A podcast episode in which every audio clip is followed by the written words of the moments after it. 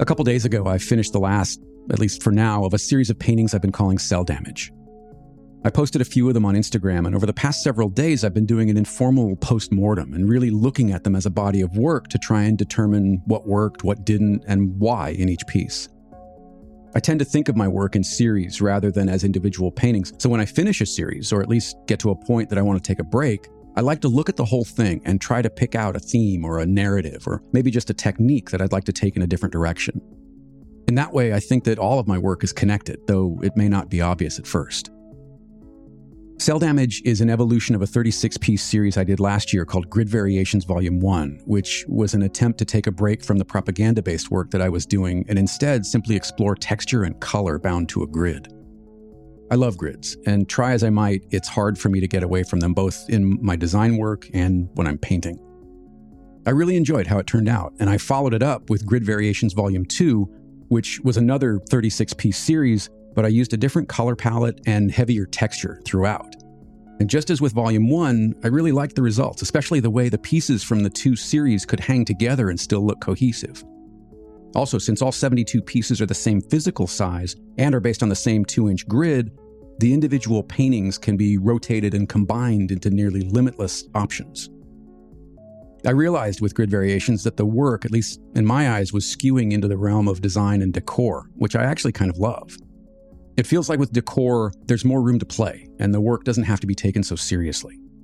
Straddling the line between art and design is something I've found interesting for a long time. In fact, one of the ideas I've had around this latest work is to build a website where customers could purchase custom versions of the work from grid variations or cell damage in a variety of curated color palettes, or supply their own that would match or complement the surroundings where they would be displayed. I still love the idea, and it's something I may actually end up doing. After grid variations, I wanted to see how far I could push the texture before it became a caricature and create a bit of compositional tension by slightly skewing and playing with the scale of the grid that I had bound the previous work to. I used similar source materials for the textures throughout the series to see whether it would help provide cohesion or just end up feeling like a crutch. I ended up making a few at a time, and one of the things that I found interesting was how much my opinion of some of them changed between the initial texture stage and how they looked after applying the main colors and then pushing and pulling the weathering and distressing in order to get to the final piece. And I think final should be in quotes here because there are a few that I still feel could use a bit more tweaking.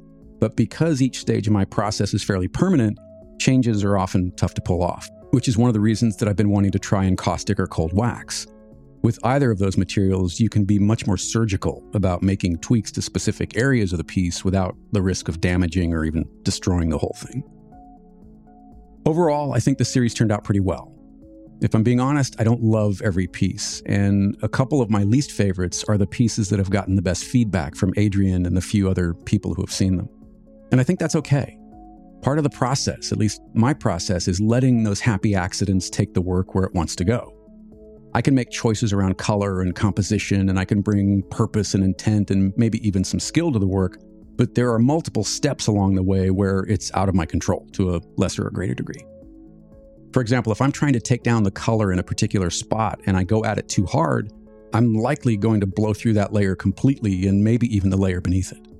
It happens a lot, and when it does, there's no going back. Instead, I have to pivot and ask myself what I can do or what else I can do to bring that area back into cohesion with the rest of the piece. Sometimes it works, sometimes it doesn't. And I think that's one of the great things about making art. I don't believe I have to love everything I make equally because even if I don't love it, someone else might. And this particular work isn't being made just for me. As I said earlier, I think this work is more design and decor than art, at least art with a capital A. And because of that, I allow myself more flexibility, not just around the making, but also in my own appreciation of it, for lack of a better word. By contrast, in my narrative work, while there are still happy accidents and unforeseen consequences of the process I use, I feel like I bring a greater degree of clarity to what I expect from the end product.